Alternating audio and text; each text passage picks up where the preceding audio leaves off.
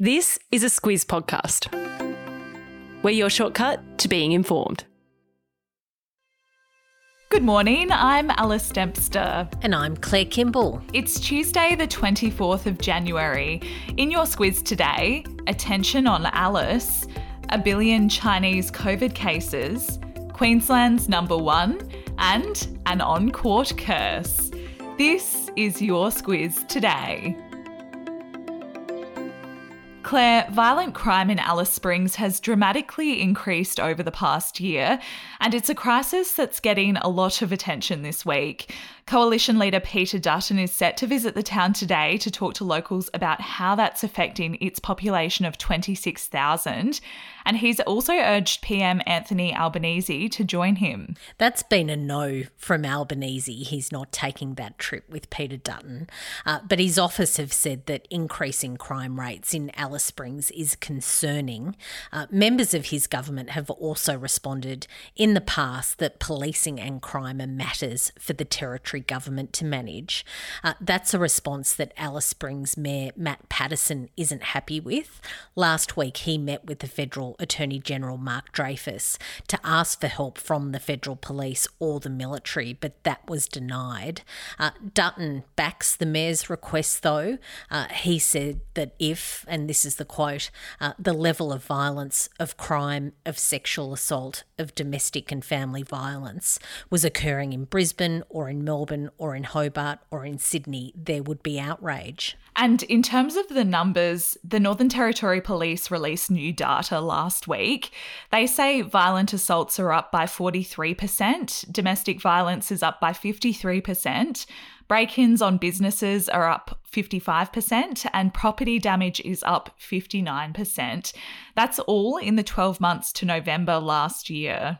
And there are reports that say on most nights, hundreds of kids are wandering around the streets and drinking alcohol. Uh, that's why Mayor Patterson says that Alice Springs needs help, and he says that the kids also need help. Uh, Marion Scrimgeour is another influential voice in all of this. She's the federal Labor member for the seat that includes Alice Springs. She's also a former Deputy Chief Minister of the Northern Territory, uh, and she's a very highly respected Indigenous woman. Uh, she says that the spike started when alcohol became legal in many Aboriginal town camps in July last year. Uh, since then, she says that lawlessness and disrespect has grown exponentially. Yeah, she's one who's urged action, saying it won't be long before someone is seriously hurt. So there will be a lot of attention today with Dutton's visit. He's expected to continue his push for the federal police to be sent in because he believes the crisis is beyond the resources of the Northern Territory government. Experts have been raising concerns about China's official COVID data for weeks, Claire, and now a prominent government scientist claims that 80% of people have been infected in the latest wave. Wu Zunyou is the chief epidemiologist at China's Center for Disease Control and Prevention. He says over 1 billion people have contracted the virus since the country's harsh restrictions ended in December. Yeah, Wu also says that because so many people have now had the virus, there's very little chance of another nationwide outbreak in the coming months. That's a position that's backed by the Chinese government. It says that infections have peaked uh, and concerns for vulnerable people have dissipated. Uh, as for international experts, they're not so sure about that. Yeah, one thing on their minds is the 2 billion passenger trips happening during the 40 day Lunar New Year celebrations. That spike in travel could see infections continue to flourish.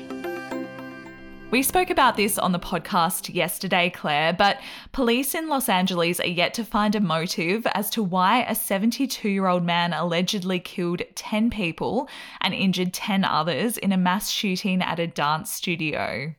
Yeah, that suspected gunman, Huu Can Tran, uh, was found dead from a self inflicted gunshot wound inside a van uh, after a standoff with police. And just to recap, evidence has been found that shows Tran was at both the fatal shooting in Monterey Park and at a dance studio in nearby Alhambra.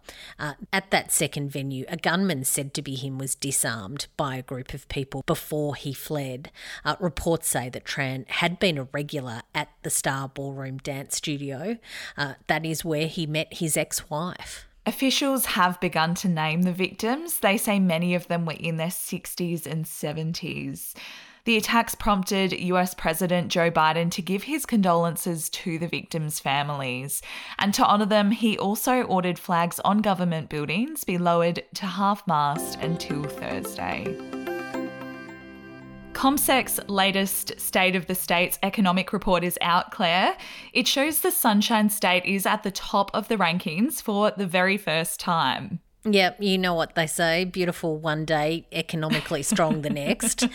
And Queensland is really streaming ahead. Uh, what they say is a lot of that is thanks to the surge in interstate migration during the pandemic. Uh, the chief economist for CommSec, Craig James, said that also there's mining, energy, and tourism revenue that's helping making Queensland number one. Uh, it saw them push ahead of Tasmania. Uh, it's been pushed down to second place. Uh, the ranking is determined by comparing growth rates across eight key economic indicators, uh, things like retail spending, unemployment, and housing finance. And as for the other states, South Australia came in third. That's on the back of strong construction growth. New South Wales and Victoria tied in fourth place ahead of the ACT, WA, and the NT. Tennis has been on a lot of people's minds as the Australian Open continues, Claire, but it sounds like the tennis players featured in a new doco might be thinking about something a little spookier. Yeah, we often hear that sports stars have special rituals.